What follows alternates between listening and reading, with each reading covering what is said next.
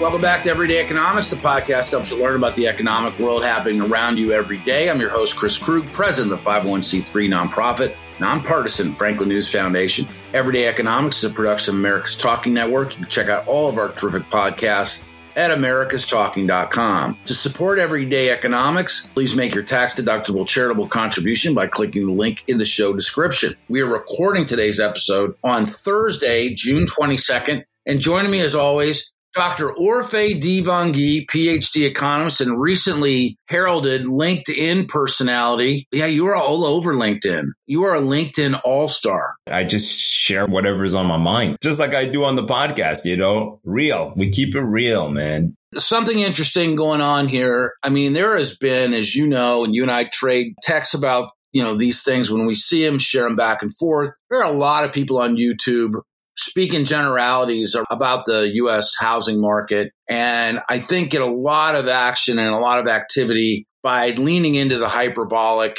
And when they get it wrong, they just kind of move on. You know, they, like they never go back. And, you know, it's always on to the next thing. One of the, I think, the biggest misconceptions that's been out there with regard to the housing market is home growth and new builds, new construction. So here we go. Reuters has a story that came out on Tuesday. This is the headline. New U.S. home construction surges by most in three decades in the month of May. So if there is a stall in the in housing starts, it's not here in the United States. What is going on in this industry? Set the record straight so we're all clear on, on what the opportunity might be. Absolutely. So yeah, you, you got it spot on, right? Everybody talked about the housing crash and they talked about it from the perspective of prices. They expected prices to plunge. Prices did not plunge. In fact, I'm expecting prices to cool, to moderate, price growth to moderate. I'm expecting, uh, in some markets, I'm expected prices to continue to tick down, but in most markets, I'm expected actually more competitive pressure pushing prices higher because we just don't, don't have the inventory. And the good news is builders are coming in to fill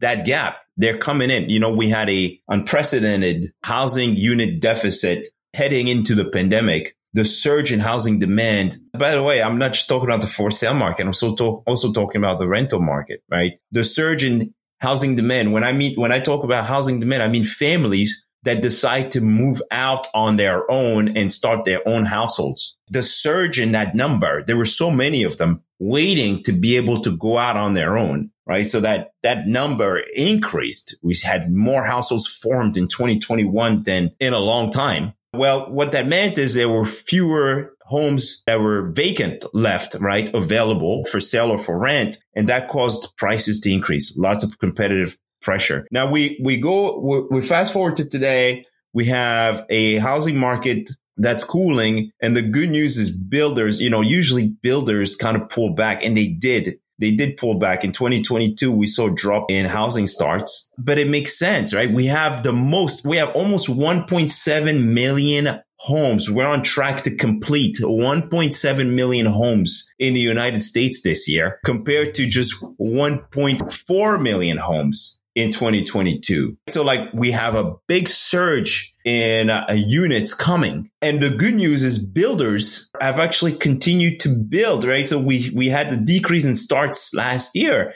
And all of a sudden this year, builders are coming back and they're coming back strong. We have to say though, most of the increase is in multifamily, multifamily units, new starts on fire, right? Most of the increase comes from multifamily units, not single family units. And it just kind of foreshadows and, uh, and I, it foreshadows the future of housing. I've talked about the future of housing in, on this podcast, right? Space is more costly. Families are shrinking, right? Boomers are going to want to downsize and new construction buyers really want amenities. They, you know, they want to live in communities with amenities. They want they're climate conscious, so they want energy efficient homes as well. And all of that stuff you find in multifamily. You find a lot of that in multifamily, right? The ability to kind of share common spaces and have access to swimming pools and, and parks, right? A ton of amenities and gyms, right? And so builders are responding to that demand and that's surging. It's a, it's kind of this existing trend that's likely going to last for a while. Uh, and so I, I, I, that's where I see housing going And it's just good news. It's good news because an increase in supply is also going to continue to put downward pressure on rents right? Which have been kind of the stubborn inflation, right? The most important part of our inflation problem. And that's, it's just good news. So, so, you know, well done builders. Uh, I'm excited to see this kind of data coming out.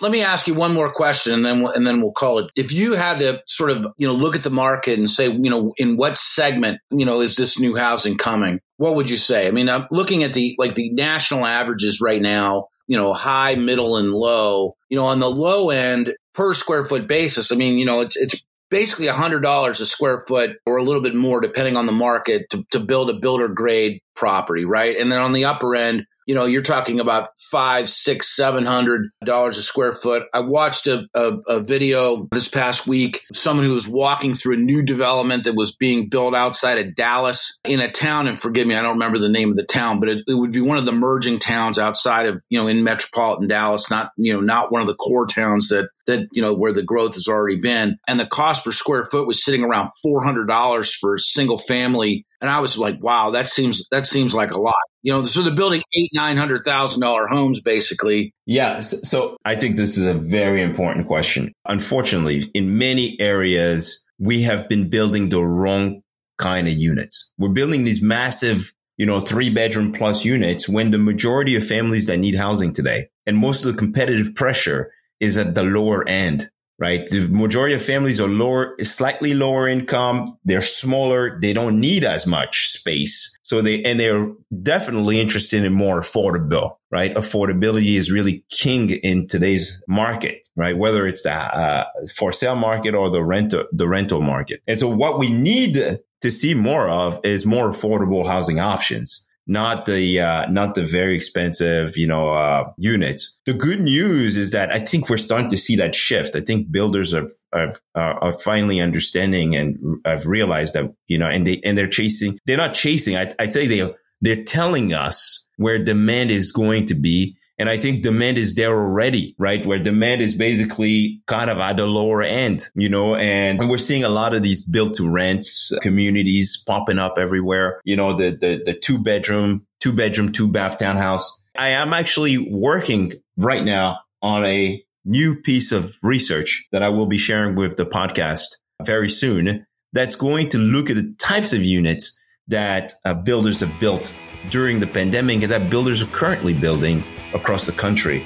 So we're going to have more details, more details on this coming soon. Well, I appreciate that and I look forward to it. For Orphe Divounguy, this has been Chris Krug. Subscribe to Everyday Economics and dozens of other quality podcasts at americastalking.com.